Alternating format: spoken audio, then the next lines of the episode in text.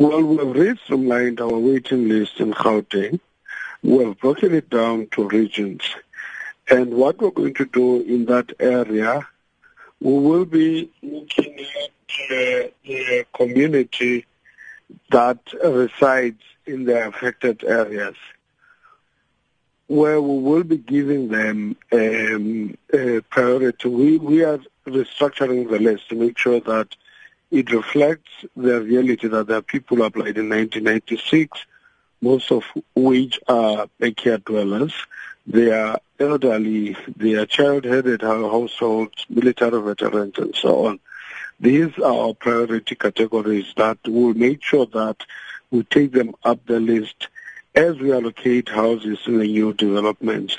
They'll be amongst the first to benefit uh, from that allocation.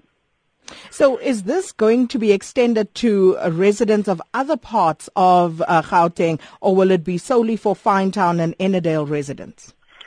It's going to cut across. At the moment, we're just focusing on developments in and around those areas, which are already underway. Because remember when the protest started, they were saying they're being excluded in government projects. Fortunately, we looked at what projects are underway in and around that area, and we identified those. And we said to them, these are the projects that are underway in your area, and this is how we're going to tackle it with the, in consultation with the steering committee, representing people in Finetown and people in Ennerdale. They'll be part of the process because we want to ensure transparency. How are we going to allocate houses in those areas as we finish with those projects? So how are you going to deal with the sense of entitlement that may arise where people will feel that those houses should be solely for people from those areas? Well, uh, it was communicated. Even yesterday, the issue came up, and the MEC explained in detail that our responsibility is to cater for people in the province. While we are looking at a specific problem in those areas, it does not mean the, pro- the province does not exist. So we will be prioritizing people in projects that are in that area, but we also believe that the projects that are in that area may not cater for everyone.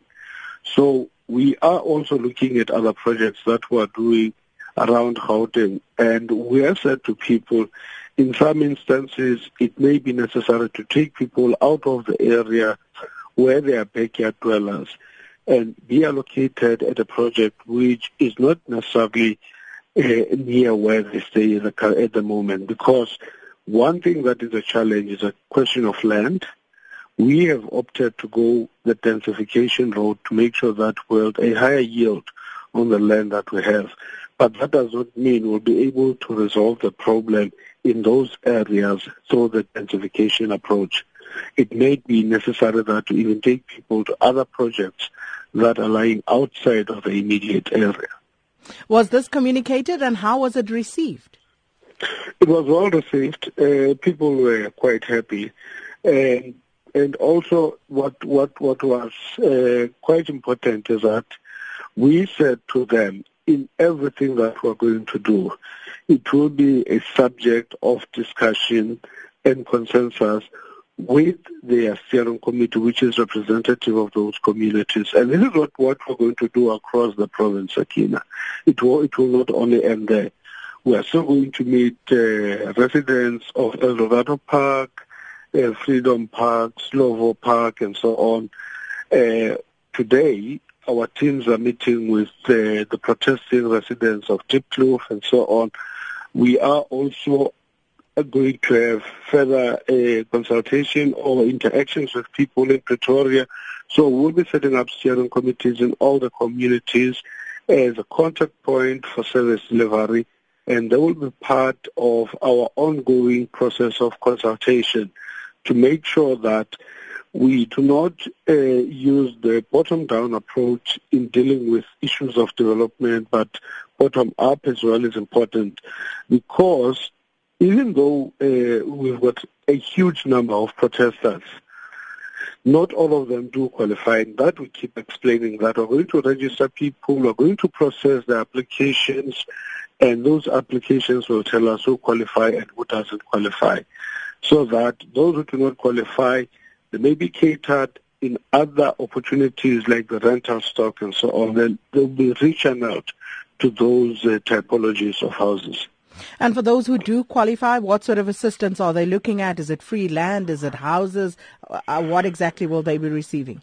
Those who qualify for BNG's what we call build and giveaways, it will be first houses, but others were saying, give us land. We will build for ourselves, you know.